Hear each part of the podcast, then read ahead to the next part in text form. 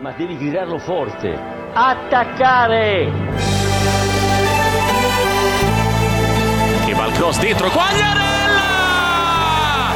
Mamma mia! Mamma mia! Dal subito ha tornato al giocatore Pirlo, la conclusione in rete! Andrea Pirlo! Un gol pazzesco! Con Karajan! La decide lui! La decide il numero 21 con un diagonale impressionante!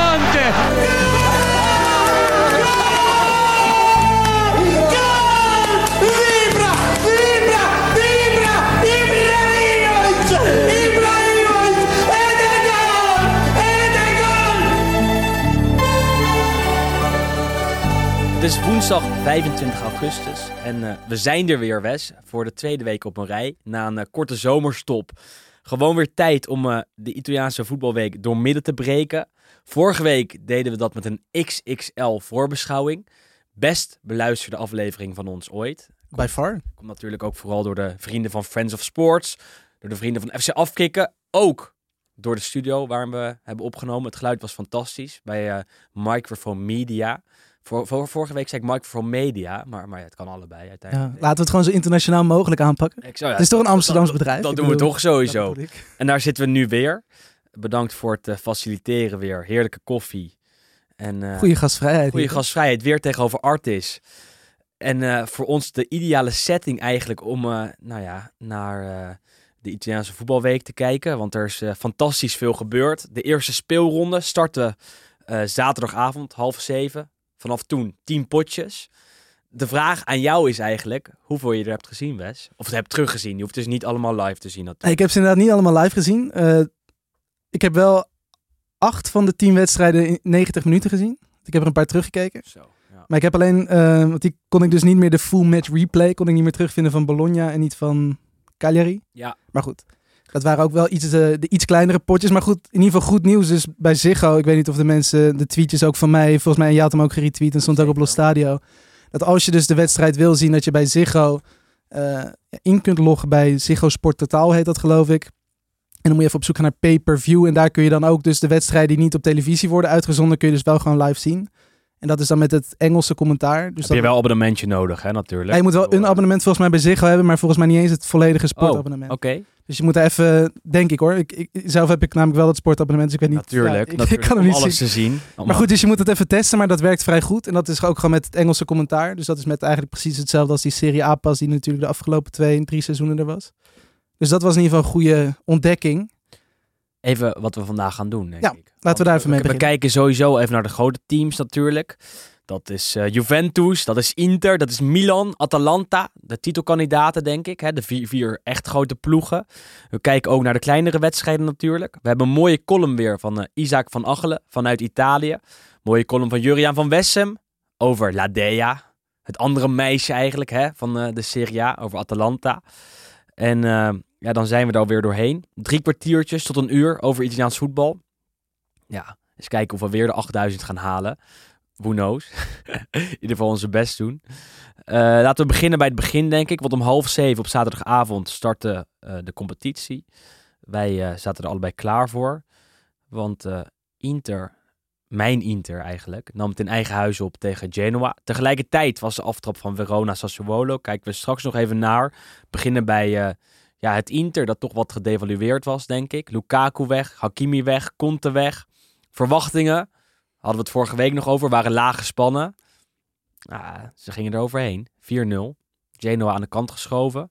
Wie maakte op jou eh, de, ja, het meeste indruk, de beste indruk? Ja, goed, we moeten natuurlijk wel zeggen, Lukaku, Hakimi, het, feit dat die zijn vertrokken, dat was natuurlijk vooral de grootste ehm, ja, reden waarom we er toch een beetje lage verwachtingen van hadden. Maar goed, aan de andere kant, ik denk wel dat met eh, onder andere Hakan Çalhanoğlu, Zeko, en ze zijn nu natuurlijk nog steeds bezig op de, op de transfermarkt. Dumfries is binnen, zijn bijna rond met Korea. Ehm, je, kunt niet stellen dat Inter echt is ontmanteld misschien. Heb ik wel Ze gesteld, wel ben iets- ik het ze niet zijn wel, helemaal Ze zijn wel zwakker geworden, natuurlijk. Want Lukaku en Hakimi, dat was gewoon echt de top van de, van de hele competitie. Maar ik denk zeker nu ook met het werk wat Marotta en Co. de laatste dagen hebben geleverd. Denk ik dat het gat tussen ja, jouw gemoedstoestand een week of twee geleden toen Lukaku eh, zei ik ga er vandoor. Is wel denk ik eh, behoorlijk omgedraaid. Nou, het is heel opportunistisch allemaal natuurlijk. Eh, vorige week nog heel negatief over Inter. De weken daarvoor ook. Eh, dan ga je zitten om half zeven op zaterdag. Ehm, ja, toch wel benieuwd hè, wat, wat er dan gebeurt. En, en hoe het elftal van Inzaghi het gaat doen.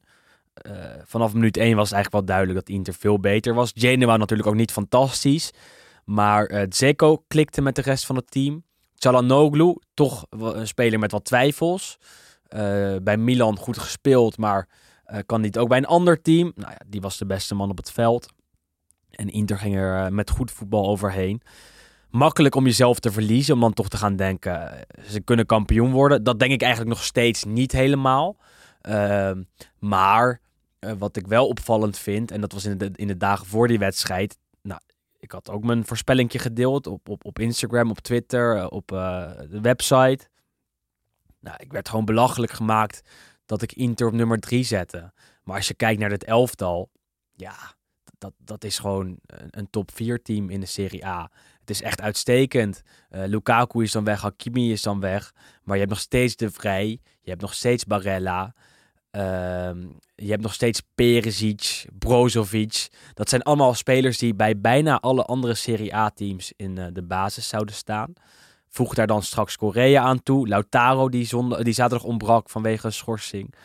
Eh, dan, dan, dan is het niet zo dat eh, Inter sowieso slecht gaat presteren. Nee, want ik denk dat het echt prima is. En je bent denk ik wel een beetje in de breedte misschien natuurlijk, omdat er wel gewoon met Hakimi en, en Lukaku wel twee echte basisspelers zijn vertrokken. Natuurlijk, je bent er iets op achteruit gegaan. Maar als je nu nog steeds kijkt, ook gewoon de opstelling waarin ze kunnen starten nu tegen Genoa. Dat is eigenlijk gewoon nog steeds gewoon bijna hetzelfde als vorig jaar, praktisch gezien. Behalve Lukaku. en behalve. Lukaku natuurlijk, maar het is... eh, En behalve Eriksen, moeten we ook nog een keer noemen. Ja, dus die begon natuurlijk vorig seizoen in het begin natuurlijk ook niet altijd Mhm. in de basis. Maar ik moet zeggen, ik ben echt wel positief verrast eigenlijk. Want ze klapten daar gelijk volop. Stond natuurlijk al heel snel stonden ze voor. Een goede kopbal van, eh, van Skriniar. Ehm, en ja, daarna was het natuurlijk eigenlijk, of tenminste eigenlijk toen al, want die voorzet kwam natuurlijk van, eh van Çalhanoğlu. En die begon echt heerlijk aan zijn ja, fantastische goal voor de rivaliserende overstap. Hele mooi, heel mooi doelpunt. En in het, natuurlijk met Zeko, ik moet zeggen dat hij ook echt heel erg eh, meeviel eigenlijk. De zwaan van Sarajevo. Dat hebben we geleerd. Zo'n mooie bijnaam. Nog nooit gehoord. als hij, als hij iets niet is, dan is het een zwaan. Het is, het is, het is gewoon Maar een blok. Maar hij is wel technisch. Maar voor- vroeger was het echt wel een, een, een elegante speler, vond ik. Bij Wolfsburg toen, in dat kampioenselftal. Met Maar- grafiet voorin. Hij is, hij is technisch is hij heel goed. En dat zag je ook bij de 4-0. Kreeg een keiharde bal ingespeeld. Volgens mij van Vidal. Maar die kan hij gewoon aannemen. En die legt hij weer klaar voor Vidal. Krijgt hem weer terug en kopt hem binnen. Eh, en dat is echt een aanval die heel mooi was. Een, van de meerdere, van, van- van, de vele aanvallen die, eh, die Inter eh, liet zien. Die, die er goed uitzagen.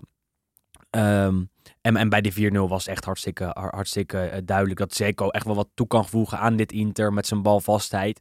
Het is natuurlijk nog steeds een speler van 35. Het is nog steeds iemand die 6 miljoen per jaar eh, betaald krijgt. Aan de andere kant, en dat, dat leerde ik ook op Twitter de afgelopen dagen. Ja, het is niet mijn geld. Nee. Ja, het is niet mijn geld. Het Dus- is dus natuurlijk ja, heel grappig. Kijk, is- wij ja, maken ah, natuurlijk ja. allebei... We zitten hier natuurlijk al niet al voor ons vierde seizoen. Wij doen soms ook alsof Inter echt jouw club is. Alsof je daar in het bestuur zit. En andersom doe ik hetzelfde bij Juventus. Maar ja, het is ook niet van ons. Nee. Wij zijn hier ook maar een beetje een soort subjectieve, En, objectieve... en als hij het voor 6 volgers, miljoen ja. eh, per jaar eh, het goed doet bij Inter, ja, Ja, dan kijk ik niet meer naar die 6 miljoen per jaar. En dat is heel, heel raar eigenlijk. Je kan er wel een mening over hebben, maar goed, het, het, Maar het, het hetzelfde raakt jou over, niet. hetzelfde over die, daarna gaan we door, maar hetzelfde over die transfer van Korea die, die gaat komen, van Lazio. Ja, het maakt mij niet uit of ze 30 of 35 miljoen betalen, als hij maar komt. Ja. Kijk, als het 80 miljoen was geweest, heb je er natuurlijk een sterkere mening over. Maar die 5 miljoen verschil, ja, eh, boeien. Toch? Ja, jij hebt geen die- fan-tokens van Socio. nee, nou, als dat zo was geweest, was het Dan wel. anders. En we moeten ook nog even denk ik hebben over eh mooie assist van Barella. Ja, achter zijn standbeen voor Vidal. Vidal. En over het debuut van een Zinho van Heusden Ja. bij Genoa. Begon centraal in de verdediging. Wordt ook verhuurd door Inter aan Genoa. Speelde vorig jaar natuurlijk bij Standard. Eh, staat nog steeds bekend als eh, groot talent. Hoe deed hij het? Ehm, ik vond hem verdedigend een beetje ja, zoekend. Niet, niet per se slecht, maar je merkte wel dat hij nog even... Ja, logisch ook dat je moet wennen aan je teamgenoot. En hij is wel natuurlijk een, een, behoorlijke leider. Eh is wel iemand die ook een beetje achter in de lijnen uitzet. En ik kan best geloven dat als je pas een... eh, Ja, hoe, hoe lang traint hij mee? Een week of drie misschien? Zoiets, ja. Eh, dat het nog niet... eh, dat, het alleen maar, dat alleen maar beter kan worden. Ja, goed, hij heeft natuurlijk wel echt al een tijdje in Italië gezeten. Dus zijn, hij spreekt natuurlijk gewoon prima. Ik vond het ook wel opvallend. Op een gegeven moment stond hij ook gewoon voorin. Bij een paar hoekschoppen was hij opeens rechts buiten. Een paar mooie acties. Scoorde bijna. nog bijna, werd van de lijn gehaald. Ehm, dus ik denk dat hij best wel terug kan kijken op een, op een redelijk goed debuut. Maar goed, ja, als je met 4-0 verliest, de eerste wedstrijd voor je nieuwe club, zou je daar niet heel erg eh, tevreden En- over zijn. En zelf. Genoa heeft wel een probleem, denk ik. Er was wat ruzie tussen Ballardini en eh, Mattia Destro. Waardoor Destro buiten de selectie werd gelaten. Iemand die vorig jaar toch eh, dubbele cijfers haalde. Eh, waardoor Genoa op een gegeven moment in de aanval stond. Wel met drie man. Met twee mensen uit 2001. En de ander uit 1983.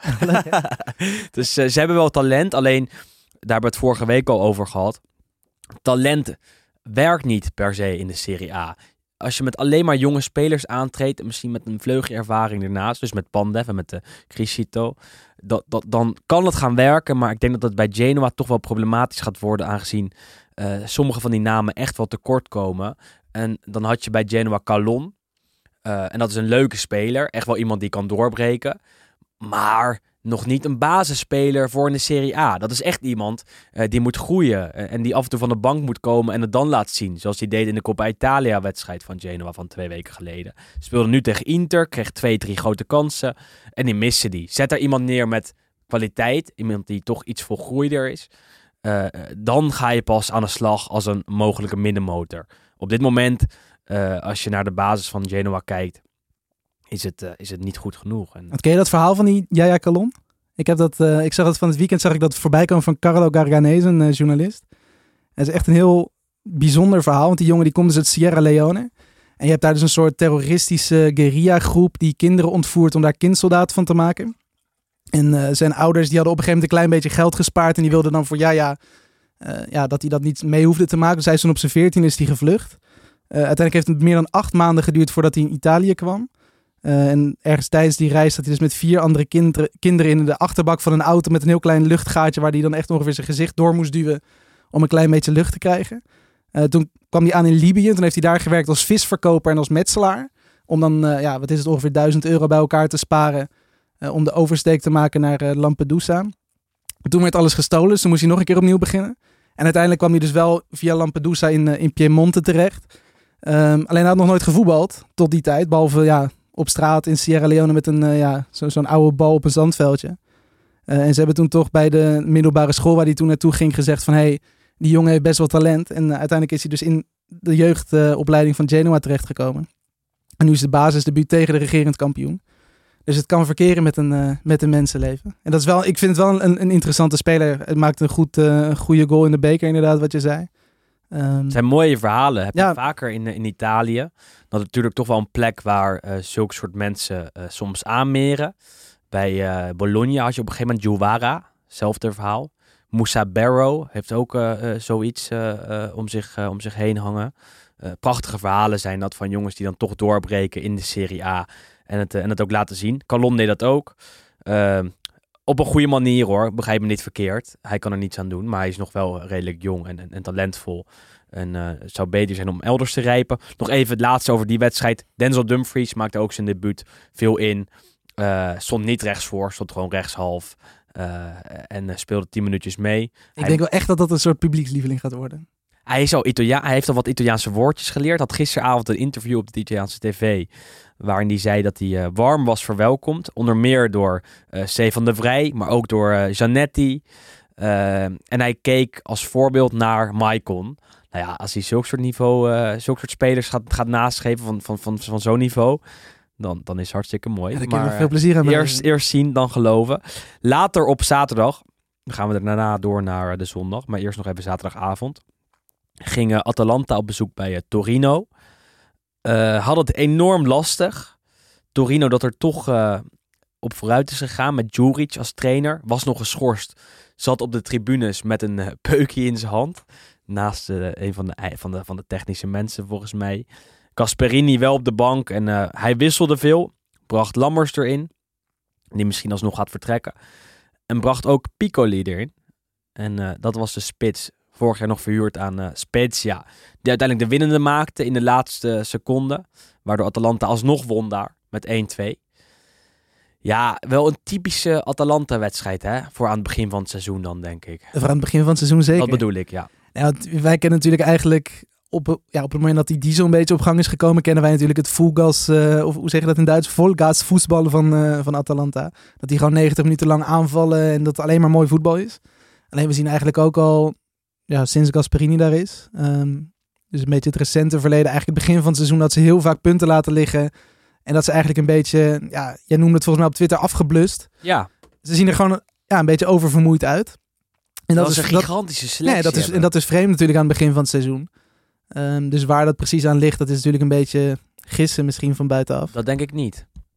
Dat voorseizoen is, is gigantisch Ja, nee, zwaar tuurlijk. daar. Maar En, en, en die, die trainingspraktijken van Gasparini schijnen ook echt niet normaal te zijn. Dat je twee, dagen, twee, dagen, twee keer per dag moet trainen, hard moet trainen. Eh, en, en dan denk ik dat dat een effect heeft op zo'n wedstrijd tegen Torino. Bij ja, nee, tuurlijk. Maar ik bedoel, kijk, als je dat natuurlijk vier jaar op rij merkt en dat je vier jaar op rij Ja, aan het begin van het seizoen punten verliest. Ja, dan zou je misschien, toch zeggen, pas dat even aan. eh. misschien is de theorie dan dat het je op de lange termijn veel meer brengt.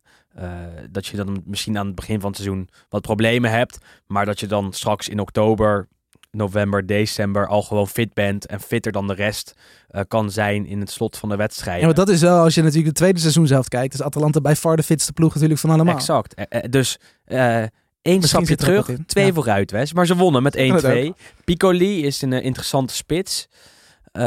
Fysiek sterk. Is hij iemand die weer vanuit de eigen jeugd kan doorbreken daar... en ehm, de nieuwe spits van Atalanta kan worden? Of in ieder geval de derde man achter Muriel en Zapata? Ja, het zou kunnen. Hij stond eigenlijk de hele zomer staat hij op het lijstje om nog te vertrekken. Dus het was eigenlijk een wonder dat hij überhaupt bij de selectie zat. En nog een groter wonder dat hij inviel. En nog een groter wonder dat hij scoorde. Ehm, want hij is volgens mij echt al aan 20 clubs gelinkt eh, uit de Serie B onder andere. Ehm, maar goed, ja, ik bedoel, als hij nu gaat scoren en als Zapata straks eventueel nog zou vertrekken, ja, waarom zou je hem er niet bij houden? En Lammers gaat waarschijnlijk weg, alsnog, naar eh, Genoa. Eh, kon ook naar Verona. Schijnt nu de knoop eindelijk te hebben doorgehakt. Ja, dat wordt hij, tijd eh, ja, wordt tijd, want het is in de laatste week nog, van de transferperiode. En, en dan heb je een nieuwe club nodig. Zeker omdat Moriel is gebleven, die ook weer scoorde. Eh, en Zapata, die, die ook gewoon weer goed is, is nu niet fit. Heeft last van zijn knie. Ligt er drie weken uit. Maar die komt wel terug, gaat waarschijnlijk niet meer vertrekken. Ja, dan eh, zie je jezelf terug in november. Dan zit je gewoon weer op de bank. En dan is het denk ik voor Lammers beter om een transfer te maken. Eh, Atalanta won van Torino. Eh, wat, wat vond jij van Torino? ja, dat- Ze hebben mij echt wel verrast. Want ik zat ook even naar, natuurlijk naar de statistieken te kijken. Atalanta scoorde twee keer. Die hadden ook twee schoten op doel. Überhaupt maar zeven schoten in de hele wedstrijd. Dat is het minste van alle ploegen deze speelronde. Terwijl Torino had, moet ik het goed zeggen, 21 schoten. Ja, Dat waren, was de meeste van alle Nou, ploegen. ik vond- En ik had het eigenlijk ja. exact andersom verwacht. Want normaal gezien, ja, Torino, we hebben Maar- de vorige week hebben ze een klein beetje ja, afgekraakt. Maar in ieder geval, het is geen leuke ploeg. Maar als je nu ziet hoe aanvallend die op eigenlijk speelde. terecht ook eh, dat we ze hebben afgekraakt, denk ik. Want eh, qua spelersmateriaal is het niet, niet zo goed. Eh, maar ze hebben een goede trainer. En dat is een verschil met de afgelopen jaren, denk ik. Ivan Djuric kwam natuurlijk over van Verona. Was daar al eh, nou, een trainer die ze naar het eh, linker rijtje kon loodsen. Die ze telkens in de middenmoot eh, liet eindigen. Hij vertrok bij Verona, ging naar Torino. En hij brengt die structuur erin. Is een trainer die is opgeleid door Gasparini, door de tegenstander van afgelopen zaterdag. Ehm, speelt vaak met drie verdedigers achterin, drie centrale verdedigers. Brengt altijd voetbal met zich mee. Is misschien een saaie, saaiere variant van Gasparini. Gaat iets meer voor het zakelijke. Maar dat moet ook met zulke soort teams. Dat zag je ook eh, afgelopen zaterdag tegen Atalanta. Eh, de structuur was er. Verdedigend zag het er prima uit. Eh, en Djuric geeft bepaalde spelers de kans om uit te blinken. Dat was bij Verona bijvoorbeeld Zaccagni. Die daar echt doorbrak. Onder hem fantastisch was.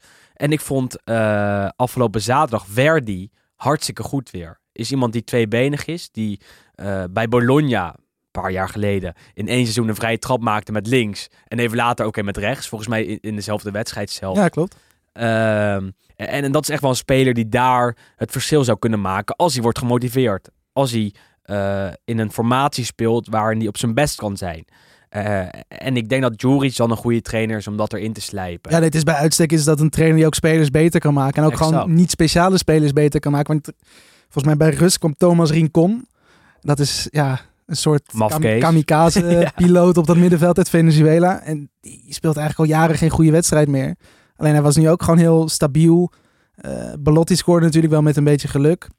En dat was natuurlijk de enige speler überhaupt die daar een beetje de laatste seizoenen het, het schip eh, omhoog heeft eh, weten te houden. En dat ging nu ook goed. Man Mandragora op het middenveld speelde een goede wedstrijd. Goeie Ach- speler Achterin lopen een paar echt geen bijzondere verdedigers, maar die speelt nu ook opeens allemaal heel goed. Ze spelen naar hun kracht. En dat Ja. gebeurde de afgelopen jaren minder, vond ik.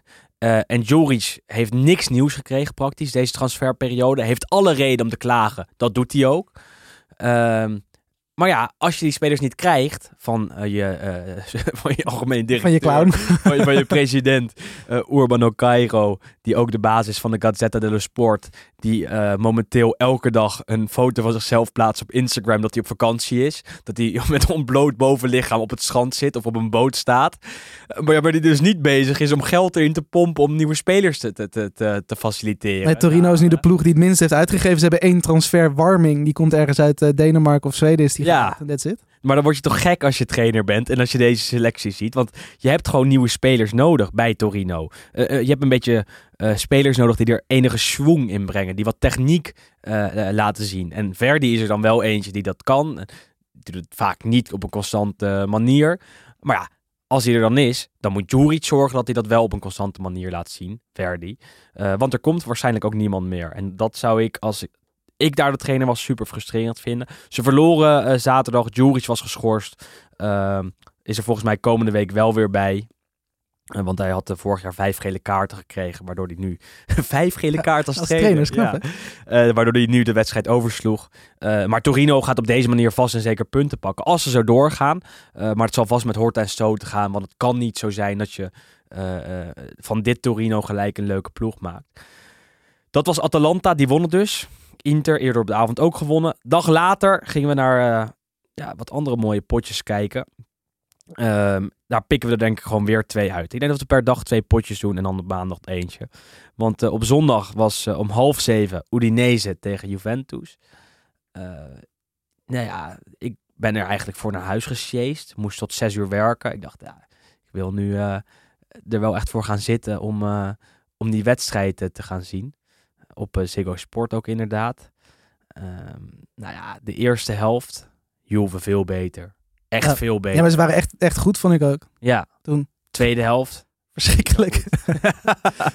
nou ja, het, het, het, ja het, het veranderde of zo bij, bij rust. Want de eerste helft, ze begonnen dus echt sterk. Het was volgens mij na twee minuten, nog geen tien seconden, was die Dybala met de 1-0. Na twintig minuten was het Quadrado met de 2-0. Eh, toen dacht ik van ja, het wordt ja, twee vingers in de neus. Met een beetje, volgens mij heeft er een paar jaar geleden heeft Kedira daar drie keer gescoord. Nou, daar ging het een beetje naartoe, naar eh 4-5-0 voor je gevoel. Ehm, en toen eigenlijk na rust, toen zag je echt het Allegri voetbal wat we ehm, ja, een paar jaar geleden natuurlijk in zijn laatste seizoen vooral zagen. Van nou, die voorsprong is er. We gaan gewoon ja, niks meer doen en we laten de bal bij de tegenstander. En daardoor kwam Udinese eigenlijk een beetje, klein beetje in de wedstrijd. Maar eigenlijk, die hebben ook praktisch geen kans gekregen totdat Chesney natuurlijk begon met eh, flateren.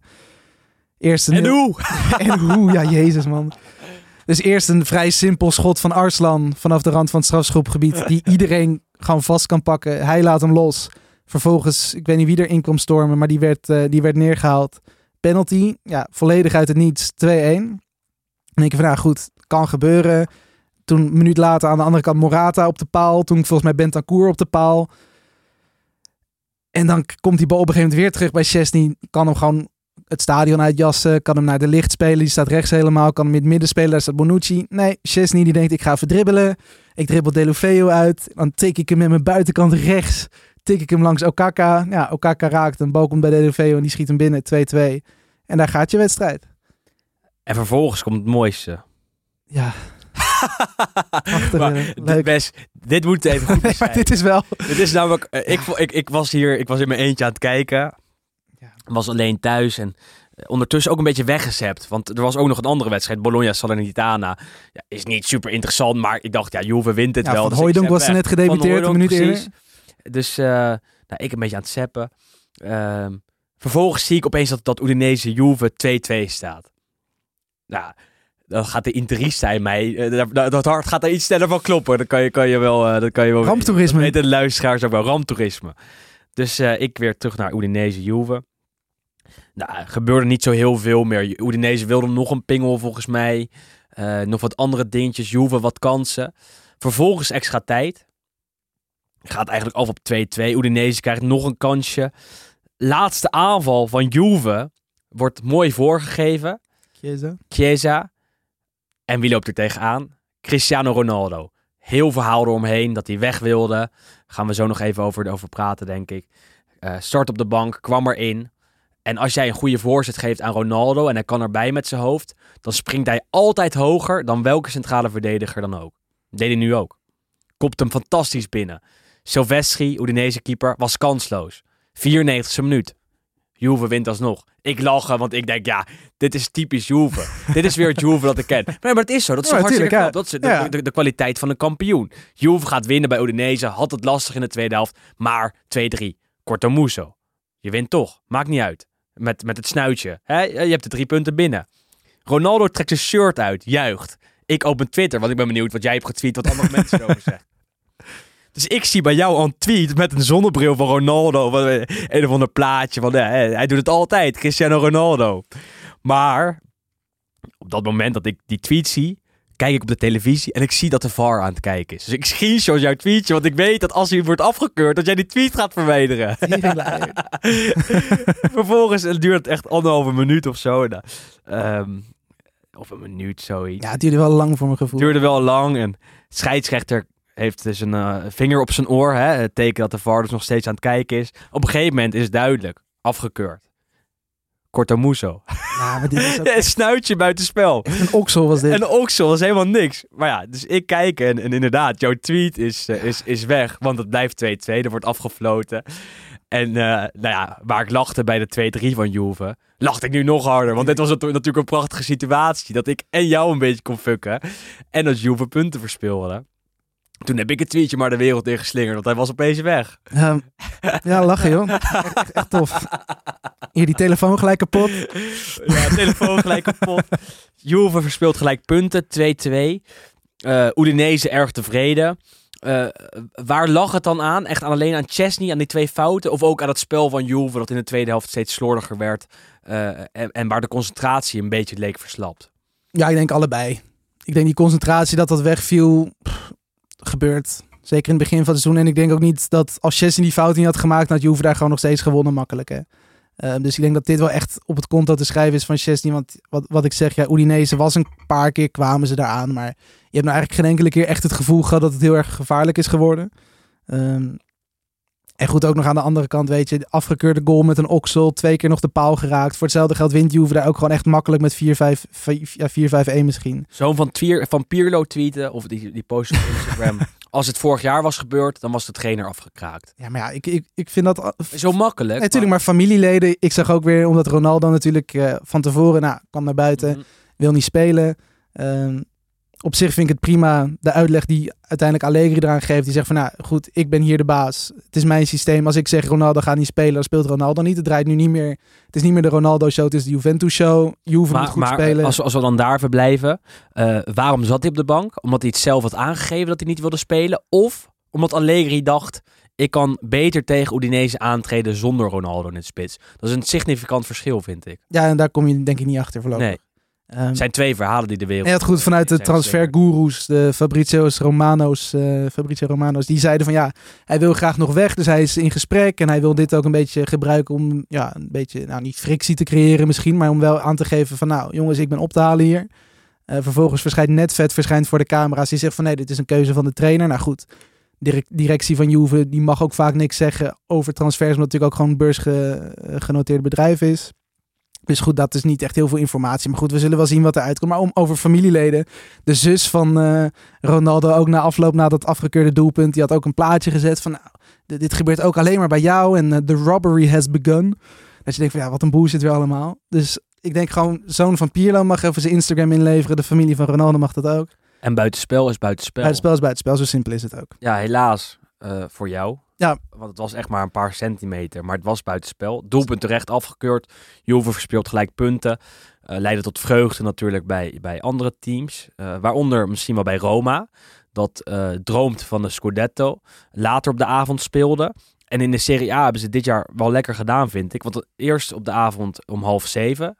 Daar was dus eh, Udinese Juve geplaatst. Is dan ongeveer met Italiaanse tijden rond 2025 klaar. Heb je 20 minuutjes pauze. En dan eh, ga je door. Want om kwart voor negen was eh, de aftrap van Roma tegen Fiorentina. Roma dus hyper ambitieus. Een paar mooie spelers aangetrokken. Met Shomurodov, Abraham, Vigna, Rui Patricio. Tegen het Fiorentina van Vincenzo Italiano. Ook een eh, team met ambitie. Amerikaanse eigenaar. eh Gonzales gehaald voor een recordbedrag. Niet een recordbedrag, voor wel voor een dik bedrag. Eh, wat andere namen die nieuw waren. En het was een prachtige wedstrijd, eerlijk gezegd. Eh, waarin eh, beide ploegen aan elkaar gewaagd waren. Tot de rode kaart van Fiorentina-keeper Dragowski. Die haalde Abraham neer. Kreeg rood. Was wat discussie over of dit wel een terechte rode prent was. Maar goed, hij werd van het veld gestuurd. En vanaf dat moment was Roma een stukje beter. Fiorentina weerde zich kranig.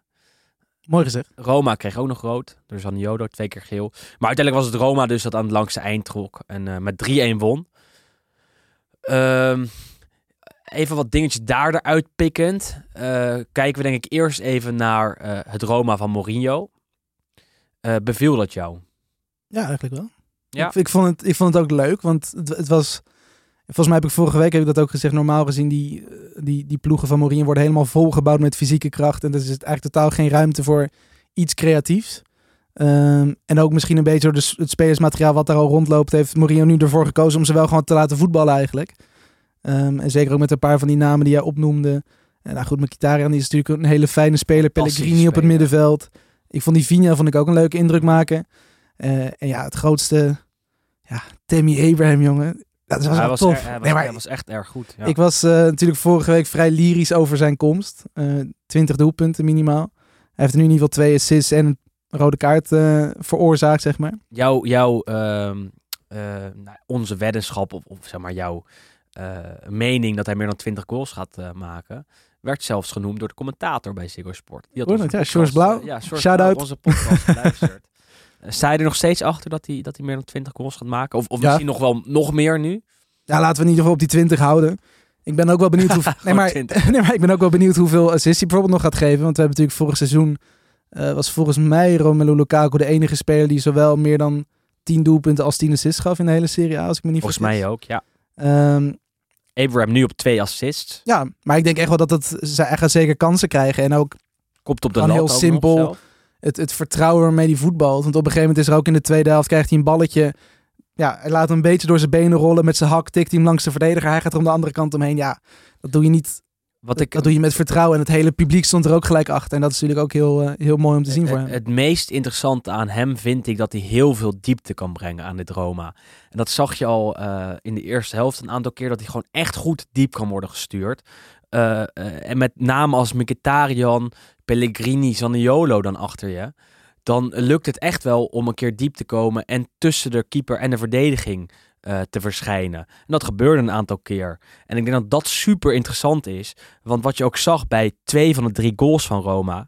eh, dat er eerst werd gevlacht voor buitenspel. eh, maar dat het uiteindelijk alsnog werd goedgekeurd. Roma gaat heel erg diep spelen. Op het randje ook. Heel Ja. erg op het randje.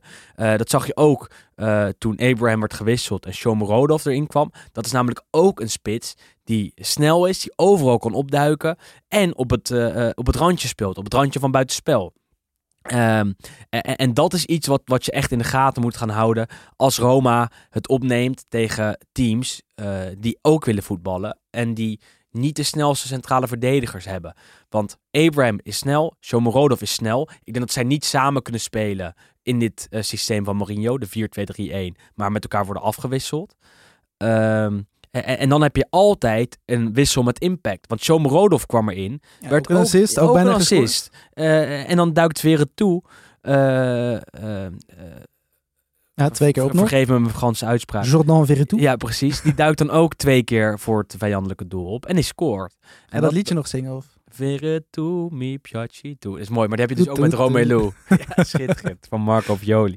Maar ehm, mix deze ingrediënten bij dit Roma met Mourinho langs de kant die de Serie A kent. En die zijn grootste successen alsnog eh, nog steeds in de Serie A heeft geboekt met Inter.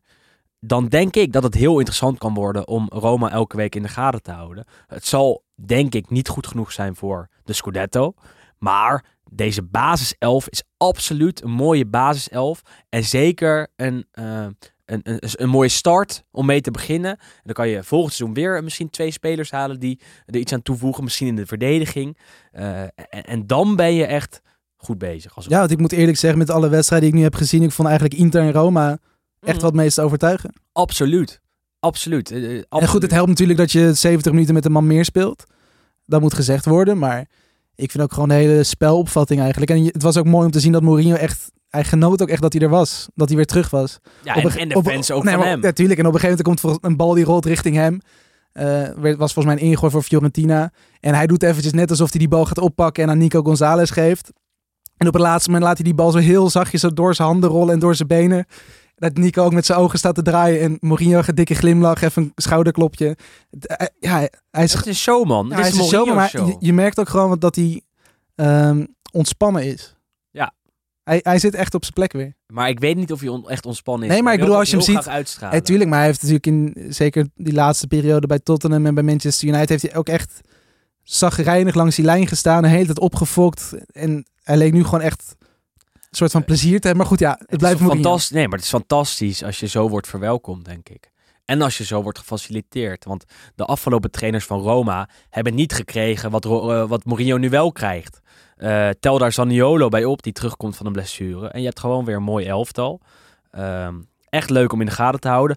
Ook interessant is de ontwikkeling van Fiorentina. Want we hebben het wel over Roma. Dat het eh, eh, oh, ja, liet zien dat ze eh, verbetering in zich hebben. En beter zijn geworden al. Maar Fiorentina was ook beter dan vorig jaar. Er zat echt st- structuur in dit spel. Er liepen spelers rond die wisten wat ze moesten doen. En dat was onder de afgelopen twee trainers, of zelfs meer trainers nog, vooral onder Jacchini en onder Prandelli, was dat niet zo. Deden ze maar wat. Eh, en dat is nu wel anders, denk ik. Want Italiano kwam over van Spezia, is een trainer die wordt gewaardeerd om zijn tactische kennis.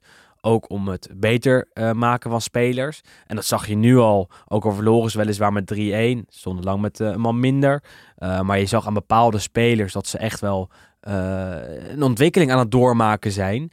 Uh, Milenkovic, centraal achterin, bleef alsnog. Zou vertrekken, maar heeft zijn contract verlengd na het vertrek van aanvoerder Petzella. Uh, waardoor Biragi de nieuwe aanvoerder is. Of dat een slim plan is, weet ik ook niet.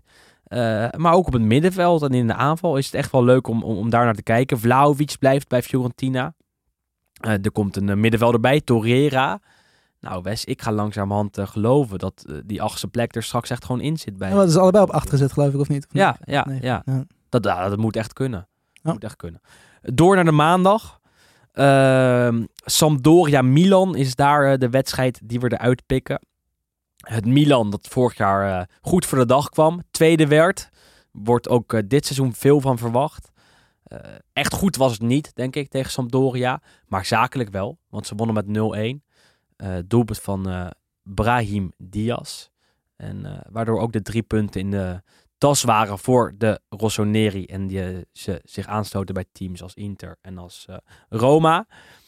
Uh, Tonali goed. Ja. Magnan. Magnan, heel mooi. Heb ja. jij er het meest uh, uitgepikt, hè? Ja, ik, ik, ik vind het echt een fantastische keeper. Ik heb die vorig jaar ook een paar wedstrijden gezien bij Lille. Um, ja, wat mij betreft Donnarumma vorig seizoen beste keeper Milan. Beste keeper Serie A uitgeroepen. Ik denk dat nu die handschoen letterlijk voor Mike Magnan is. Want hij speelde nu heel Oude goed. Meldje. En het is natuurlijk heel vroeg om te zeggen na één wedstrijd van dit is de beste keeper van de Serie A. Maar ik vind het een beetje vroeg persoonlijk. Want Sander was ook super enthousiast. toen keek ik op het klokje en toen waren we pas 24 minuten onderweg. Zeker. Sander Jongman nee, voor de duidelijkheid. Nee, ik moet zeggen, fan. het is ook gewoon wel gebaseerd op een iets langere waarneming. Maar ik denk echt wel dat hij... Wat goed, ik, ja, ik moet zeggen, dit, eigenlijk voor alle keepers was het best wel een dramatisch weekend, toch? Absoluut. We hebben weinig goede keepers gezien. Absoluut. Ik denk dat Mike Manjal de enige is, in ieder geval dit weekend, die een beetje het verschil kon maken. Dat Eens. was ook pijnlijk. Ja, goed, Chesney, hele gedoe hebben we net gehad. Dus ik zat het hele weekend. Ja, wie moeten we dan daar zetten? Perrin misschien. Vorig seizoen bij Genoa echt heel goed gedaan. Beste reddingspercentage van alle keepers met meer dan 10 duels. Ik zat een beetje te kijken naar de andere ploegen. En toen ging dus zitten voor Sampdoria Milan. Ja, bij Sampdoria staat tussen de lat eh Emil Audero, outkeeper van Juve. Ik dacht, nou, misschien is dat wat. Nou, ik dacht het nog. En een minuut later maakte hij ook een vrij grote fout op, dat, op die poging van, eh, van Brahim eh, Diaz. 1-0 Milan. Ja. dacht, nou, die kunnen we ook van het lijstje afhalen. Ehm, Nou, maar wat ik wel vind is dat het allemaal heel opportunistisch is. Want Odero we is een goede keeper. Nee, zo. Maar even eh, heel veel terug naar Juve, eh, is een keeper die de afgelopen jaren weinig fouten heeft gemaakt. nee, hij heeft ook heel veel punten gepakt. Maar ik moet wel zeggen nu, eh, ook vorig seizoen, er komt wel... Er komt een moment dat je moet doorselecteren. Hadden ze ja, moeten die- doen. Ja, Hadden Donnarumma ja, moeten tuurlijk, halen. ja. Daar ben ik heilig van overtuigd. Had hem een dik contract gegeven en hij was gewoon van Milan naar Juve gegaan. Er was geen geld voor Juve. Eh, het is makkelijk gezegd. Maar ik denk dat Donnarumma de, echt de keeper was geweest. De nieuwe Buffon. Die bij Juve 10, 15 jaar onder de lat had gestaan. En dat heb je inderdaad met Chesney niet. En nou ga je kijken naar andere keepers. Odero wordt het niet. Perrin eh, heeft bij Juve de kans gehad. Is niet fantastisch geweest. Eh, bij Milan. Wat je zegt, misschien wel de, de, de beste keeper van de competitie straks. Sluit ik me nog niet helemaal bij aan. Was wel betrokken bij het doelpunt van Milan. Uittrap. Augello van Sampdoria ging in de fout. Calabria legde knap terug. En eh Brahim Diaz maakte dus, eh, dus af. Calabria is wel een speler om er nog even, even uit te pikken. Eh, heeft zijn contract verlengd bij Milan. Is dat dan iemand die ja, goed genoeg is voor het Italiaanse nationale elftal? En dan straks misschien mee kan naar het WK? Ja, ik denk het wel. Als je nu ziet wie er eigenlijk op rechts achter natuurlijk meegingen. Florenzi. Die kwam Ook bij Milan die- Ook nu. bij Milan nu toevallig. Die kwam in de tweede helft, kwam die voor hem in de plaats. Maar ik denk nou niet dat dat nu per se heel erg... Ja, Florenzi maakt het verschil nou niet per se. bedoel Die. Lorenzo is wel eh, beter, Ehm, denk ik. Ja, die Lorenzo vind ik wel ook gewoon een fijne speler. Ook omdat daar gewoon een beetje... eh, ja, die grinta zeg maar in zit. Dat is ook wel gewoon iemand die, mocht het nodig zijn... iemand gewoon volledig naar midden trapt. Dat is ook wel fijn om die af en toe in de, in de, in de ploeg te hebben op sommige plekken. Ehm, maar ik denk zeker wel dat Calabria in potentie is dat natuurlijk wel echt een interessante speler. En wat dat betreft, ik moet eerlijk zeggen, toen hij debuteerde al, nou, wat zal het zijn, een jaar of vier, vijf geleden misschien zelfs. Ik had een beetje zo'n soort Mattia de Chilio gevoel van een, speler die nou niet per se heel erg ja, talentvol is. Niet per se heel erg goed technisch onderlegd. eh, maar meer gewoon zo'n soort, ja, de, de twaalfde man. Iemand die altijd gewoon wel een vijf en half speelt. En ik moet zeggen dat eigenlijk eh, vorig seizoen ook, toen Milan natuurlijk heel goed draaide. eh, dat dat eigenlijk het moment was dat ik wel dacht van, nou, misschien is dit nu wel een speler die juist wel degelijk kan worden op een hoger cijfer dan die 5,5. Dat hij gewoon iedere week een 7 speelt. Eh, en tot nu toe doet hij dat, doet hij dat heel goed. Was aanvoerder Absoluut. zelfs ook natuurlijk. Eh, Ja. ja. Maar eh, wat ik wel nog wil zeggen over dit Milan... is dat ik er persoonlijk wat twijfels over heb. ja, maar ik denk vooral als je kijkt naar de namen. Want Ja, goed, jij zei het volgens mij ook op, eh, op Twitter. Dat als je naar de opstelling kijkt, denk je van nou, het is nou niet bijzonder. maar ja, dat, dat is toch alles? Ja, natuurlijk. Ja, ja. Nee, maar ik bedoel, dat heb, goed, zijn goed op elkaar ingespeeld. ja, ja, maar ik denk wel dat het een team is natuurlijk. En dat heb je vorig seizoen ook wel redelijk gezien. Dat, Maar Ondanks dat het niet de grootste namen zijn, als je wel gewoon heel goed en hecht team bent, dat is kun je waar. alsnog ver komen. En Cassie was er nog niet. Ibrahimovic ook niet. Cassie zijn wat problemen mee eh, rond zijn contractverlenging. Gaan ze misschien nog zelfs deze week verkopen als eh, hij besluit zijn contract niet te verlengen. Anders loopt hij over een jaar weer gratis de deur uit. Ehm, maar ja, ik ga, ik ga echt met veel interesse, interesse naar het Milan kijken hoor, moet ik zeggen. Ook een beetje kijken wie er nog bij komen misschien. Zijn eh, Pellegrini is volgens mij vanochtend medisch gekeurd. Ja, ja er, er zit echt wat in. Alleen, ik heb persoonlijk daar wat twijfels over eh, de kwaliteiten van sommige spelers. Ik vind Leao niet zo goed. Eh, groeit niet sinds zijn komst naar Milan. Is nog steeds een, een blind paard. Eh Salemakers is een prima speler. Maar niet iemand die Milan echt beter maakt. Speelt zakelijk. En je mist eigenlijk gewoon een paar wel, spelers van, van Calibria Cassiers later die ook gewoon echt het verschil kunnen maken in een wedstrijd. Want Nou, ik, ik mis een Cristiano Ronaldo. Ik mis een eh, Barella. Ik mis een eh, Insigne. Ik mis een... ehm, nou, wie hebben we bij Roma? Uh, Mkhitaryan. Dat, dat heeft Milan allemaal niet. En dan is inderdaad de kracht dat ze een team zijn. Heb je natuurlijk Ibrahimovic. Maar die speelt maar 30% van de wedstrijden straks. Kijk je naar dit elftal, dan, dan heb ik er wat twijfels nee, want. Giroud heb je eigenlijk ook niet gezien.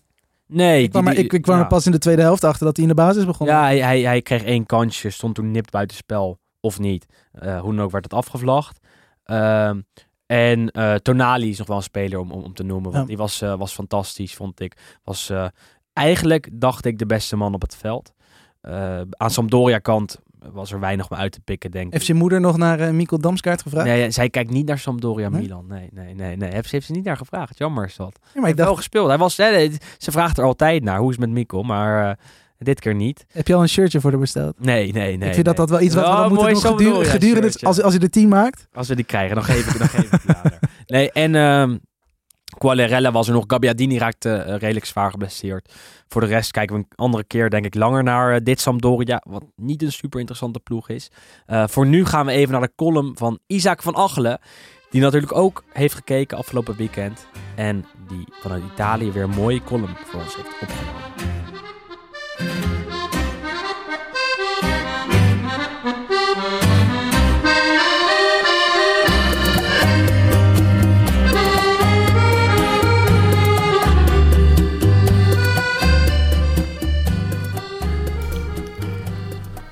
Buongiorno amici sportivi. Afgelopen vrijdagavond zaten wij met acht vrienden om 7 uur aan de Spritz. We kwamen zoals elk jaar bijeen voor de Asta van Fantacalcio, oftewel de veiling van spelers. Ik heb het al vaker gehad over Fantacalcio in de podcast. We hebben zelf verschillende malen geprobeerd om het ook onder ons van de grond te krijgen, maar dit is helaas nooit gelukt. Fantacalcio is voor mij het allermooiste voetbalspel wat er bestaat. Alhoewel je het in mijn geval met mijn groep vrienden bijna geen spel meer kunt noemen, want dat is bijna oorlog. Maar je kunt voor de eer spelen, of voor geld. Wij spelen voor de eer. Tenminste, dat zeg ik thuis. Als ik volgend jaar zomer niet naar Nederland, maar naar Dubai op vakantie ga, dan weten wel, jullie wel wie er gewonnen heeft. Tot half drie in de nacht zijn we bezig geweest om onze team samen te stellen. Elke speler in de Serie A passeert de revue. En elke speler kan maar eenmaal gekocht worden. Iedereen heeft hetzelfde budget, bijvoorbeeld 50 euro, en er wordt geboden op iedere speler. Je dient een hele selectie samen te stellen, dus je moet ook op de centjes passen. 10 euro voor Cristiano Ronaldo was voor mij wat te veel. Zaniolo voor 8,50 euro ook.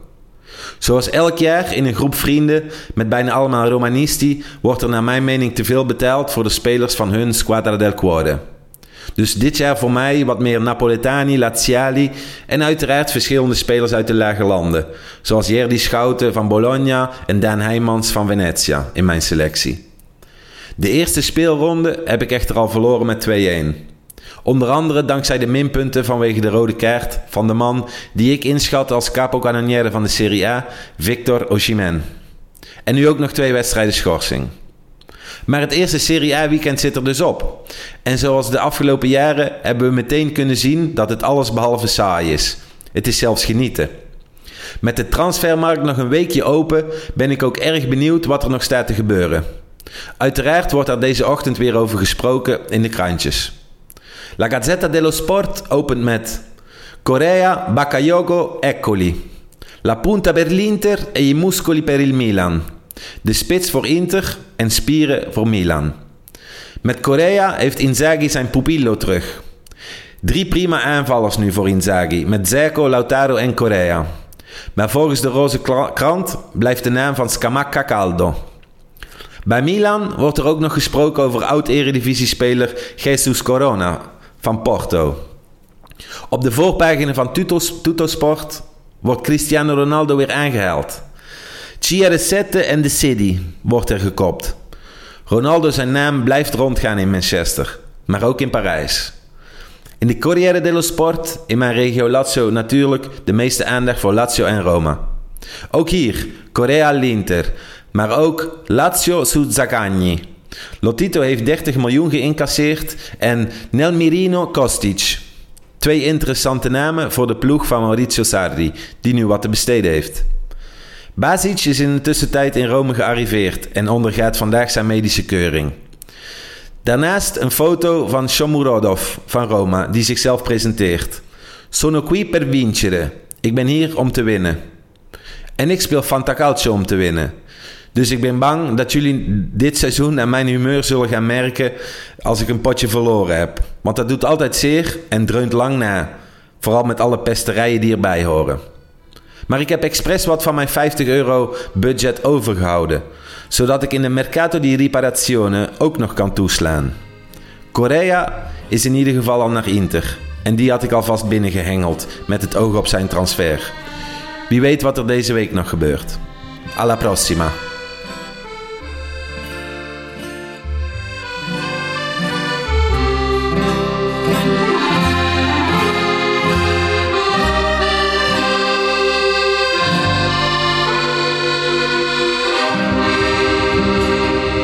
Mooie column van eh, Isaac weer. Die eh, ja, ook dit seizoen elke week terugkeert. En eh, niet bij de NOS is blijven hangen, gelukkig. Maar gewoon Uno di Noi is. Nog steeds een Amico Sportivo. Even langs de andere wedstrijden. Want er werd natuurlijk gewoon ja, veel gespeeld. Tien duels werden er afgewerkt. naast de wedstrijden dus in totaal. Of in totaal tien naast de wedstrijden die we al hebben behandeld. Eh, nou, daar kom ik niet helemaal goed uit. Maar goed, we gaan gewoon lekker door. wedstrijden langs.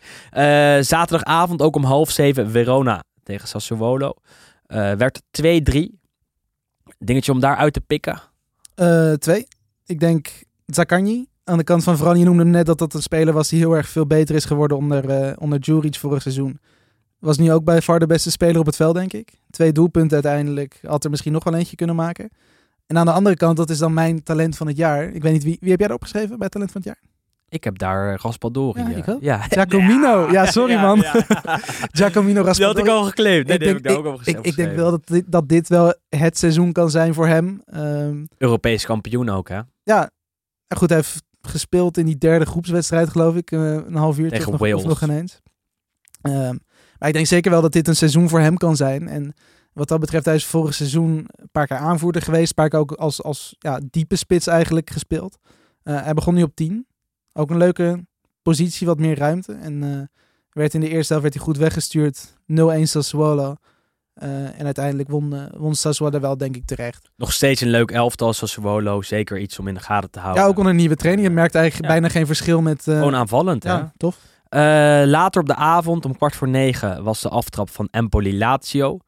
Ehm, Empoli, promovendus, zijn eh, niet heel sterk. eh, kwamen toch op voorsprong, heel snel. Helaas voor hen werd het al snel gelijk. Milinkovic-Savic en eh walste Lazio er daarna in de eerste helft overheen. Werd het 1-3. Eh, Lazio verdedigend nog niet fantastisch onder Sarri. En dat zag je ook wel, want Empoli creëerde wel wat kansjes. Maar aanvallend, heel interessant wat mij betreft. Milinkovic-Savic bl- bl- blonk absoluut uit. Eh, doelpunt, ook eh, een assist bij het doelpunt van Lazzari. Eh, Immobile maakte nog een penalty en het werd dus eh, 3-1. Eh, opvallend daar vond ik persoonlijk dat Pedro al in de basis startte bij Lazio. Die, die is vorige week getransfereerd van Roma naar Lazio. De eerste speler in 36 jaar die die oversteek maakte. Was nog niet eens gekeurd en die mocht al in de basis starten. Ja, dat was een raar verhaal. Ja. Maar sowieso die hele transfer is een beetje gek gegaan. Want hij is dus ook gratis gegaan.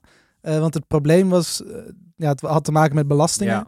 Dus als Roma daar een bedrag voor had gevraagd, dan moesten zij weer een deel aan de belastingen terugbetalen. Dus uiteindelijk hebben ze gezegd van nou, dan is die gratis, is die voor jullie. Maar dan mocht, mochten jullie volgens mij Champions League of Europa League halen. Dan komt er nog wel een paar miljoen qua bonussen binnen. Ja, prima, want eh, Pedro was bij Roma persona non grata. Eh, ging niet spelen onder Mourinho. En bij Lazio dus wel, want eh, Lazio had echt een buitenspeler nodig. Omdat Correa nog vertrekt. ehm, die, die die plek had ingevuld op een andere manier. Nu hebben ze Pedro gehaald en dat is echt een buitenspeler. En eh, dat wordt gewoon een basisspeler bij Lazio. Dat dus won de eerste wedstrijd. Zondag, Bologna Salernitana. Ja, geen mooi affiche. Geen mooi affiche, maar uiteindelijk wel een hele leuke wedstrijd. Ja, absoluut. Want ik zat inderdaad te kijken, want eh, ik was toen natuurlijk echt full focus op, eh op Juve. En ik dacht van ja goed, als die wedstrijd leuk wordt, dan kijk ik hem terug. Alleen achteraf had ik daar dus een beetje technische problemen mee. Ja, Ehm, ik maar heb een deel gezien wel, eerlijk 0-0 gezegd. bij Ja. rust, dus toen dacht ik van nou goed, dit is niet de wedstrijd die ik, eh, waar ik nog tijd in ga stoppen. En toen eigenlijk was het pushmelding naar pushmelding naar pushmelding. Want we Ja. hebben drie rode kaarten gezien. Vijf doelpunten. Het debuut van eh, Sidney van Hooijdonk, wiens eh, shirt we binnenkort ook nog gaan eh, vergeven. Jij moet even kijken aan wie natuurlijk nog. We, gaan, we hebben trouwens 307, als ik me niet vergis, Keurig deelnemers aan de Los Stadio voorspellen. Dus we gaan daar iemand uitpikken. Heeft iedereen Salernitana op nummer 20? Niet iedereen. Niet iedereen. Iemand had. Inter op 20. Ja, zie je. Ja, daar krijg je het al. En ik was het niet. Maar eh Salernitana kwam goed voor de dag. Eh, kwamen twee keer op voorsprong. Eh, zelfs met een man minder. Eh, ja, dat klopt. Nee, ze, ze hadden een man minder, maar ze, ze- ze- uiteindelijk had Bologna ook twee rode kaarten. Voor Soriano en voor Jerdy Schouten. Allebei twee keer geel. Strandberg aan Salernitana kant werd al na 34 minuten van het veld gestuurd. Ook twee keer geel. Geel. De, de, Serie A debutant met de snelste rode kaart ooit, volgens mij. Na Ja, 34 minuten. Dat zou goed kunnen. Ja, verbazingwekkend. Aha. Ehm, nou ja, uiteindelijk won Bologna met 3-2. Onder meer door een doelpunt van Marco Arnautovic, die eh, goed speelde. Ook doelpunt en assist geloof Ja, ik. raakte wel een beetje geblesseerd. Waardoor Van Hooijdonk er onder Ja. meer voor hem inkwam. Bologna won met 3-2, was enorm tevreden. Ehm, ja, ja, als ik hem was, zou ik ook tevreden zijn met de drie punten. Maar verdedigend eh, zijn er nog wel wat gaatjes te vullen. Eh, Napoli-Venetia. 2045 aftrap. Ja, Die heb ik, die heb ik wel eh, inderdaad ook gezien. Ja. En, ja, een paar opvallende dingen aan Venetia kant vooral. Ze speelden zonder clublogo. Ja, Dat zagen we in de beker vorige week ook al. Ehm, ik denk dat die de Serie A-richtlijnen niet helemaal hebben door, ja, doorgesproken met, eh met Kappa. Ehm, want je mag namelijk ja, clublogo's en sponsors moeten een beetje binnen de perken blijven van de Serie A. Dus je hebt een eh, ja, letterlijk een soort vierkante centimeter die je mag eh, gebruiken. Ehm, alleen de Serie A ziet Venetia en dat is gewoon letterlijk het woord Venetia. Dat staat altijd op, het borst, op de borst van de shirts eh, bij Venetia. En die zien dat ook als, dat staat gelijk voor hen aan een clublogo. Eh, en dat is al een flink apparaat eigenlijk wat daarop staat. Dus daardoor mocht het, eh, het clublogo niet. Dus het ziet er een beetje gek uit. Dus dan heb je het mooiste shirt van de Serie A volgens velen. En dan mag je hem eigenlijk twee derde mag je niet gebruiken. Dus dat was wat raar. En verder eigenlijk ja, voetballend was het niet al te best aan Venetia kant. Vooral eigenlijk de keeper die begon met de eerste 25 minuten. Heeft hij volgens mij letterlijk elke bal aan Ozyman gegeven. ik wil naar de rode kaart. Ja, daar gaan we gelijk naartoe nu. Want Ozyman die miste alles, dus die was een beetje gefrustreerd. En toen kwam er een corner en toen sloeg die Daan Heijmans voor zijn bakkes. Echt aanstelleritis. Niet van Heijmans, maar kom op man. Ja, maar we hebben het Hey, gisteren even op, een korte discussie gehad op Twitter. Maar wat mij betreft, als jij een slaande beweging maakt en je raakt iemand, is het rood. Hoe dan ook. Maakt niet uit of je hem Kijk, met, een, kijk met een hand of ik, met ben, een ik, ik, vuist of ik, met snap, een- ik snap alle, alle beredeneringen wel. Maar hij wordt vastgepakt bij de corner. Hij rukt zich los. En, en daar zit het hem in. Ja, natuurlijk. Maar je kan niet zeggen dat het een vrijwillige beweging is, Nee, toch? maar Hij en slaat hij moet het ook niet doen. Hij moet het ook niet doen. Maar hij slaat hem echt niet voor zijn bek. Nee, maar Hij, hij, rukt, hij rukt zich een soort van met, met zijn rechterarm los. Waardoor ik... dan komt er Oké, nog een ik- ik snap hè? wel dat de scheidsrechter... gezien, ik snap, ja, ik heb het al helemaal gezien. ik snap wel dat de scheidsrechter een rode kaart geeft daar. Op zich. Geel was ook wel genoeg geweest, wat mij betreft. En dan wordt hij ook nog eens voor twee wedstrijden geschorst. En dan denk ik, ja jongens... eh, hij wordt ook eh, geïrriteerd en vastgepakt. En hij, hij, hij, hij slaat zijn arm als het ware los. Hij, het is niet zo dat hij Heijmans voor zijn bek wil Dan moet, je nog, slaan. dan moet je me nog even opnieuw kijken. Want Ja, hij rukt maar zich eerst los en dan komt pas die ja, slag. ik snap het, maar ik vind, ik vind het echt. Ik heb het echt tien keer bekeken en ik eh, dacht gisteren: ben ik nou gek dat ik dit niet zo'n zware Dat rode kaart jou. vind? Ja, dat, dat zullen wel meer mensen denken. Maar Ik vond het persoonlijk een beetje overdreven. Ehm, eh, hetzelfde met Alvarez van, van afgelopen eh, zondag bij FC Twente Ajax. Dat werd vergeleken met deze situatie. Eh, sorry voor onze Belgische eh, luisteraars. Maar ook dat vond ik wel meevallen. Vind ik, Nee, maar- in principe kan het een rode kaart zijn. Maar ja, geel eh, met een, eh, met een rood randje. Dat vond ik hier eigenlijk ook. Ik vind het echt wel, echt wel heel erg meevallen, eerlijk gezegd. En, en, en het Jij bent een beetje, niet om- jij bent een ben- beetje een Bas Nijhuis Nee, ik ben niet. Ik, nou, Nou, ik ben niet Napoli-fan of weet ik veel wat. En, en het maakt me ook niet zoveel uit dat hij tegen Juve geschorst is. Daar gaat het hier ook helemaal niet om. Het gaat me hier vooral om dat ik het gewoon heel overdreven vind. ja, ik vind het gewoon echt een beetje een overdreven. eh nou, de rode kaart snap ik nog, maar die twee wedstrijden schorsing vind ik een beetje overdreven. Maar jij niet. En volgens mij de meeste mensen niet. Eh, maar dat was onze grootste discussie van, eh, Ja. deze speelronde. Gaan we ook niet eh, over uitkomen, denk ik. Was Uiteindelijk wint, wint Napoli. Twee penalties kregen ze. De eerste ging mis, Insigne. De tweede ging raak, Insigne. Die liet hem nog even een mooie, ja, hoe noemen we dat? Een, gebaar dat hij ballen had. Dat hij Denk, er nog tengo cojones in het Spaans. Ik heb, ik heb de, de, de, grote, de grootste ballen van iedereen hier. palle. Ja, precies. Ehm, Napoli won met 2-0. Eh, eh, prima. Dag later, maandag, eh Cagliari tegen Spezia. Kevin Strootman, basisdebuut bij Cagliari. Bij Spezia in het doel, ook een oud PSV'er. Jeroen Zoet. Cagliari dus zonder Radja Ingolan. eh, waar nog wel wat ruzie was eh, onderling vorige week. Nou, Ingolan voelde zich een beetje bij de neus genomen door Cagliari. Dat de hele zomer had beloofd om hem over te nemen. Het, uiteindelijk- niet deed. Eh naar Ingolan, naar Antwerp. Gelijk na, nou, na wat was het, een week of zo op de, op de bon geslingerd. ja, rijbewijs Eh, kwijt, had weer wat te veel gedronken. En de uitleg was, hij was zo overrompeld door de, alle emoties dat hij weer zo werd verwelkomd in België. Dat hij, eh, ja, Ja, nou ja, ja, het zal allemaal wel. Radja, Na Ingolan is tegenwoordig eh, onderdeel van de Belgische competitie. Hoeven wij het niet meer over te hebben. leuke vent. Cagliari Spezia, wel heel interessant. Sp- eh, Spezia kwam op 0-2. De nieuwe ploeg van Thiago Motta, de trainer. Uiteindelijk werd het 2-2. Eh, twee keer João Pedro, dat echt een ontzettend interessante speler is. Eigenlijk verbazingwekkend is dat hij nog steeds op Sardinië speelt. Want hij scoort elk jaar eigenlijk meer dan 10 keer. Eh, is een soort aanvallende middenvelder slash spits. Eh, en doet het altijd uitstekend. Is echt een, een, een bandiera van Cagliari, zou ik zeggen. Bijna een van de weinige spelers die daar echt constant presteert. Samen met keeper Canio. En hij heeft een hele mooie bijnaam. João Meravilhao. Ja, eh, dat is toch schitterend. wonderschone... Ja, maar dat, is- dat is hij ook, want hij Ja. scoort altijd. En nu ook. Zoet zag er daar twee keer niet goed uit, vond ik. Ook in de eerste helft niet. Strootmans basisdebuut was oké, niet heel opvallend. Ehm, maar ja, dit zijn wel twee teams die ja, in principe eh, aan de onderkant van het rechter rijtje gaan spelen. Dus eh, wel ook leuk om te kijken. Vond ik dat eerlijk gezegd om half zeven s'avonds avonds heb ik het zeker even aangezet. Later was Sampdoria Milan, hebben we al besproken. Ik zeg, we zijn al heel lang bezig weer.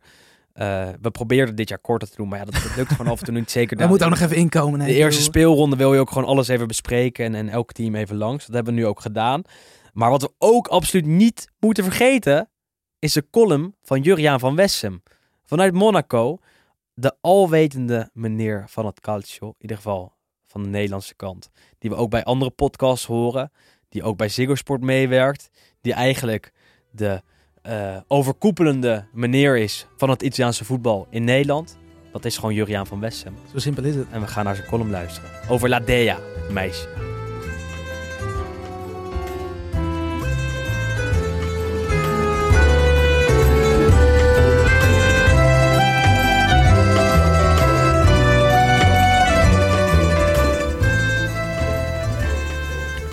Het leuke aan het EK-succes van de Azzurri is misschien wel dat Italië heeft gewonnen. Dat klinkt misschien heel logisch, maar dat is het niet. Als Italië een prijs wint, is het omdat Italië heeft gewonnen. Italianen zul je nooit horen beweren dat ze de beste zijn. Dat mogen hooguit anderen over hen denken. Maar zelf doen ze dat nooit. Ze weten heel goed dat er een ander beter is. Maar in de sport en zeker in het voetbal gaat het om winnen en niet om wie er beter is. Het is een simpele les van Italië aan Europa geweest. De tegenstander in de finale, die alle thuisvoordelen van het toernooi subtiel had gekaapt, dacht dat het erom ging dat het voetbal huiswaarts keerde. Nee, het ging erom dat er een toernooi werd gewonnen dat een jaar te laat was gehouden vanwege corona. Het echte toernooi van 2021 is de Nations League in oktober. Dat wordt weer een leuk toernooi waar weer een ploeg een toernooi zal winnen zonder dat het de beste hoeft te zijn. Winnen, daar gaat het om. Ook bij de start van de Serie A gaat het om winnen. Van het liefst zoveel mogelijk punten. En de club die aan het einde van het seizoen de meeste punten heeft, wordt kampioen. Elke week kan er weer een andere balans worden opgemaakt. Desnoods worden er in de media aardstralen bijgehaald om de beste ploeg aan te wijzen. Maar het gaat uiteindelijk om de ploeg die de meeste punten heeft. En bovenaan eindigt. Daarom kan het ook zijn dat de ploeg die zogenaamd al een paar jaar het beste voetbal speelt, nooit kampioen is geworden. Want ze haalden nooit de meeste punten. Ik heb het natuurlijk over Atalanta. Mooie ploeg, heerlijk voetbal, prachtige goals en zeker knap gezien de mogelijkheden en de achtergrond van de club. Maar het wordt toch eens tijd dat het eens wat gaat winnen. We zijn al twee verloren bekerfinales en twee op de laatste speeldag verspeelde tweede plaatsen verder. We hopen allemaal wel een beetje dat Atalanta eens wat gaat winnen, zei een Italiaan vorige week tegen me. Maar ik ben bang dat deze ploeg alweer over het hoogtepunt heen is, zei hij daarna. Dat zou jammer zijn, want dan heeft ze uiteindelijk niks gewonnen, reageerde ik. Is dat jammer? Luidde de vraag van mijn Italiaanse vriend. Ja, zei ik, want daar gaat het toch om. Je moet bij Monopoly ook nooit aankomen dat je goed hebt gespeeld, want het gaat om de overwinning. Zo van, je dobbelde goed, maar je hebt niet gewonnen. En dat geldt ook bij de sport en zeker bij het voetbal. Het is maar een spelletje. We moeten het niet groter maken dan het is. Je streeft een doel naar en dat wil je bereiken. Atalanta speelt zaterdag de eerste thuiswedstrijd in dit seizoen tegen Bologna. In de wetenschap welke tegenstanders het zal treffen in de Champions League. De ploeg van Gasperini verdient alle lof. Maar het zou mooi zijn als er na 1963 ook weer eens een hoofdprijs wordt gewonnen door de club uit Bergamo. Want dit is het beste Atalanta aller tijden. Een Scudetto voor La Dea zou geweldig zijn, want het gaat uiteindelijk om één ding: winnen. En hoe je wint, doet er niet toe. Maar als provinciaal winnen is wel een stukje mooier. Zelfs als het alleen maar de Coppa Italia zou zijn. Dat weten we van Vicenza van een kwart eeuw geleden. Kom op Atalanta, doe het nou eens een keer.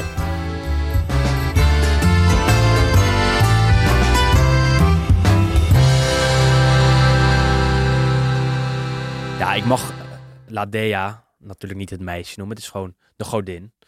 Eh, prachtige club, Atalanta. En eh, ja, echt, echt wel een team dat dit jaar mee kan strijden om de titel. Zij Zeker spelen- als ze dit soort wedstrijden gaan winnen op deze ze- manier. Ze spelen zaterdag tegen Bologna. Het Bologna van Sidney van Hooijdonk.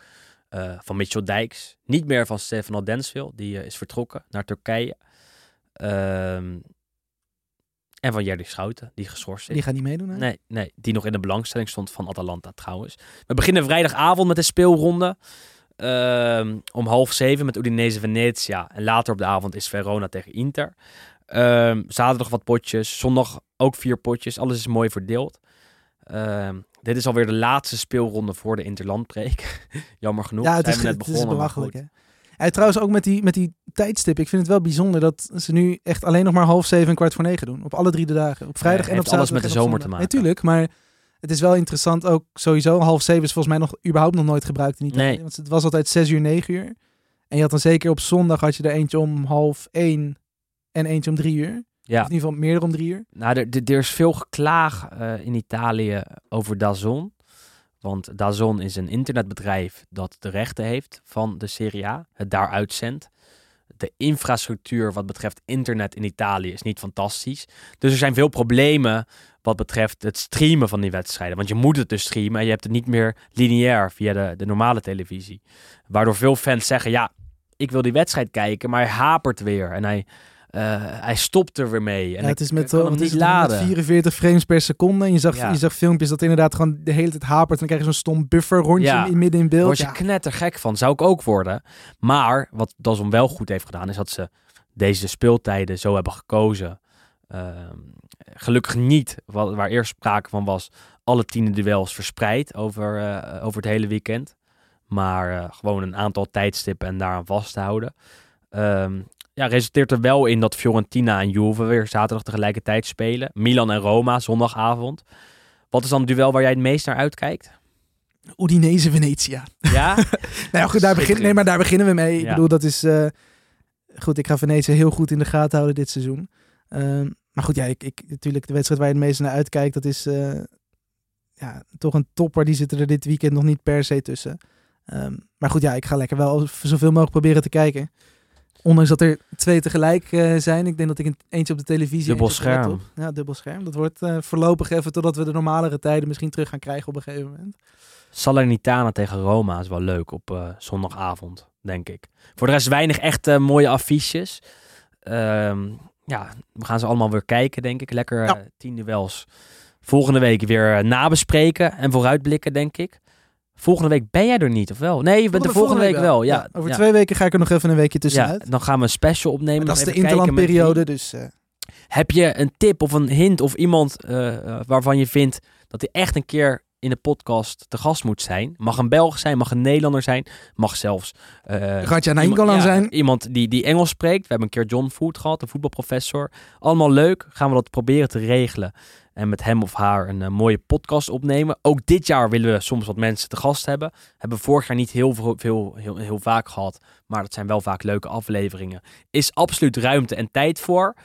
Ehm, nou ja, dat is iets wat, eh, wat, wat toekomstmuziek is. Ja. Wat ook toekomstmuziek is, zijn de 10 potjes van het weekend. Onze aflevering van volgende week dinsdag of woensdag zul je wel weer online zien verschijnen. Daarvan houden we je op de hoogte via Twitter en via Instagram. Waar we ook andere mooie dingen eh, laten zien. Volg ons daar absoluut, Lostadio NL.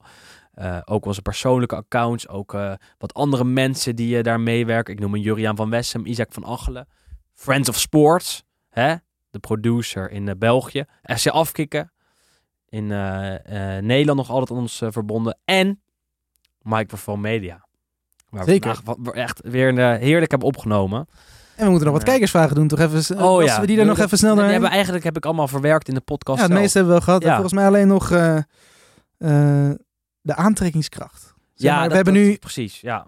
speelronde 1 gezien. Kijk, Hoe voelt het? nou ja, ik ben het probleem niet. Maar Eh, het probleem zijn de mensen die vorige week naar onze podcast hebben geluisterd. nee, jullie zijn nee, geen probleem. Nee, die zijn geen probleem. Dat, eh, Heel fijn dat jullie dat van hebben gedaan. Maar die wel afhaken. Doordat het niet heel interessant is. Doordat Dat er is toch geen... hartstikke tof? Nee, onze, onze aflevering wel. En het weekend was fantastisch. Maar eh, je hebt Op de lange termijn. Op de lange termijn is het minder interessant, denk ik. Omdat je niet meer een Hakimi hebt, niet meer Lukaku. Ronaldo is straks misschien weg. Ibrahimovic bezig aan zijn laatste seizoen. Hoe, waarschijnlijk laatste seizoen, je weet het niet. Eh, hoe lukt het om mensen die één keer eh, kijken, of die één keer een podcast, een voorbeschouwing eh, luisteren, om hem vast aan de Serie A te verbinden? Dat lukt vooral met interessante spelers. Dus eh, of die moeten doorgroeien, zoals vorig jaar gebeurde met Vlaovic, die nu ook vaak wordt genoemd als, als een van de echte sterren van de competitie. Ehm, moet- Landgenoten. landgenoten, wat, wat ook steeds vaker gebeurt. Dus er is zeker aantrekkingskracht. Maar hoe trek je mensen aan die het op zich wel interessant vinden, die een voorbeschouwing luisteren, die het eerste speelweekend eh, bekijken? Hoe trek je die ook naar speelronde 18, speelronde 27? Hoe blijven die kijken? En, daar zit een probleem, denk ik, voor de Serie A. Eh, A, in het uitzenden van wedstrijden. Want eh Ziggo doet het hartstikke goed en hartstikke leuk. En, en vind ik dat ze het goed neerzetten. Alleen, komt die stream vanuit Italië, hebben ze, eh, het is toch vaak problematisch. Het is toch moeilijk om het op een goede, sfeervolle manier neer te zetten in Nederland.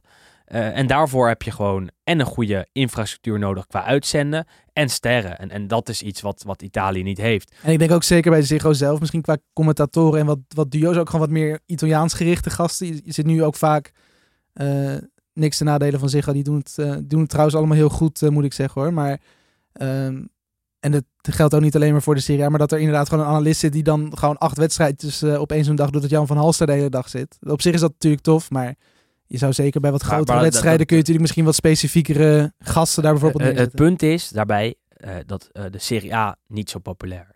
Dus het, het, het is niet rendabel om, Nee, tuurlijk. om telkens voor eh, elke andere competitie weer Maar goed, de Marco eh, van te Basten bij de derby van Milaan zou ik wel, Ja, nee, nee, dat, zou ik met, willen doen. Met, Gullit gedaan Ja, precies. afgelopen jaar. Dus dat, is- dat zijn goede dingen. En maar dat in- kan in- natuurlijk vaker. In België eh, eh, nou, zie ik het persoonlijk niet, maar daar zijn ze ook wel veel uit. Eh, wat je in Engeland hebt, BT Sports, zenden alle tiende wedstrijden uit met James Richardson. Staat bekend als de internationale Serie A-man. Eh, in de jaren negentig de grootheid daar. En die is nu weer terug. Ja, in Nederland heb je dat natuurlijk met Emil Schelvis, denk ik, die toch de man is die, die dat moet verkopen. Die is kwart Italiaans. Kwart Italiaans is hij. En eh, nou ja, dat, eh, die geeft toch bij veel potjes altijd commentaar. En die was ook blij dat het weer was begonnen. We hadden nog even app-contact. Nee, dat kan ik geloven. Ja. Nee, maar, kijk, Was er zeker nog wel een keer te gast ook in onze, Ja. onze podcast. ja, maar goed, ik moet ook zeggen, ik, het, het, eerste speelweekend is ook gewoon leuk meegevallen. En ook als je kijkt naar bijvoorbeeld de doelpunten. Het gaat er weer aardig los. We hebben volgens mij iets van 5 of 36 doelpunten. We hebben, het is het, 7 of 8 rode kaarten gehad. Ik bedoel, spektakel genoeg. Dat is het probleem niet. Dat is het probleem niet. Maar Want, het moet wel professioneler allemaal. En zeker natuurlijk ook van die VAR-ingrepen. We hebben vorig seizoen geprobeerd om het een beetje te ontwijken. Maar uiteindelijk hebben we volgens mij ook vier uur volgepraat alleen maar over VAR-ingrepen. Als, die alles, als we alles bij elkaar optellen. Ja. Dat is natuurlijk ook wel dingen eh, wat gewoon beter kan. En ook een beetje voor de algehele sfeer in de competitie. En wij zijn er om het te verkopen. De kruisvaarders van het Italiaanse voetbal in Nederland. En in België tegenwoordig. Dat gaan we in onze bio zetten, denk ik. Dit, is, eh, Eh, bedankt voor het luisteren. Wij zijn er volgende week weer. En het eh, was weer een eer dat je ons hebt aangeklikt. Laat ons vooral weten wat je ervan vindt. Hints, tips, trucjes. En altijd welkom via de genoemde kanalen. En dan zien we je hopelijk volgende week weer terug. Tot dan. tot de volgende.